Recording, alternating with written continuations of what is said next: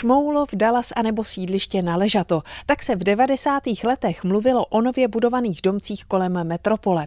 Ředitel Sociologického ústavu Akademie věd Tomáš Kostelecký mi prozradil, co stálo na počátku této masivní výstavby. Ideálem českých domácností je mít dům se zahradou a když někdo bydlí v Praze a není extrémně bohatý, aby si pořídil dům se zahradou v nějaké elitní pražské vilové čtvrti, tak mu prostě nic jiného nezbylo, než hledat nějaké místo, které bude ještě blízko Prahy, aby mohl dojíždět do práce, ale zároveň levnější, aby byl schopen to zaplatit. A tím se vlastně výstavba v 90. letech začala objevovat za hranicemi Prahy a to byl základ toho, čemu dneska říkáme satelitní městečka. Ti lidé často toužili bydlet v přírodě, ale ve skutečnosti ty domky jsou postavené jeden vedle druhého, obestavěné zámkovou dlažbou, na které stojí auta. Splnil se jim ten jejich sen? Já myslím, že velice závisí na tom, jak kde. Některé ty nově vystavěné domy opravdu vypadají jako sídliště na ležato a ten ideál moc nesplňují ani třeba velikostí pozemku a tím prostředím. Některé jsou zase naopak postaveny hezky a ta architektonická kvalita je podstatně lepší, takže si myslím, že se to liší případ od případu. Město Jesenice leží 16 kilometrů od centra Prahy. Jan Duda dříve bydlel v paneláku, teď má domek se zahrádkou v lokalitě Osnice a za těch 11 let se tady pěkně zabydlel. Těch původních obyvatel tady je skutečně jenom pár.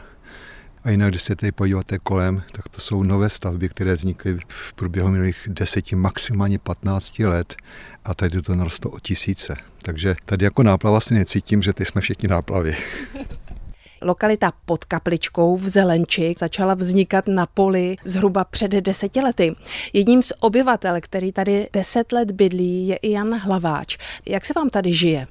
Dobře se tady žije a je to hlavně díky tomu, jaký tady jsou lidé.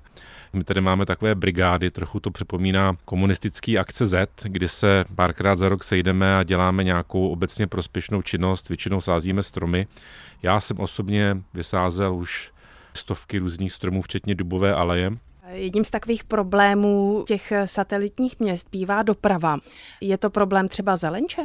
U Zelenče jenom částečně, protože tady je vlak a s tím, jak se, řekněme, vylepšuje to spojení, i když je to někdy docela bída, jsou tady velké výluky, člověk pořádně nikdy neví, kdy co pojede. Vlastně bez mobilu, kam se člověk dívá, jestli to má spoždění nebo ne, už člověk nevychází z domova. Takže díky vlaku ta dopravní dostupnost do Prahy je velmi dobrá. Kdyby jsme byli závislí na dopravě silniční, tak by to byla hrůza.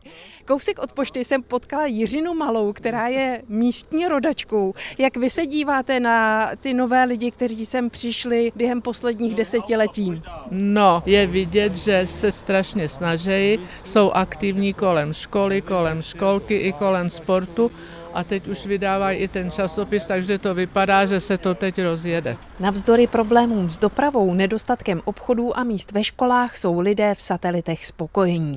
Mnozí tady už vychovali děti a teď se těší, že si tu užijí i klidný důchod. Bára Kvapilová, Český rozhlas Region.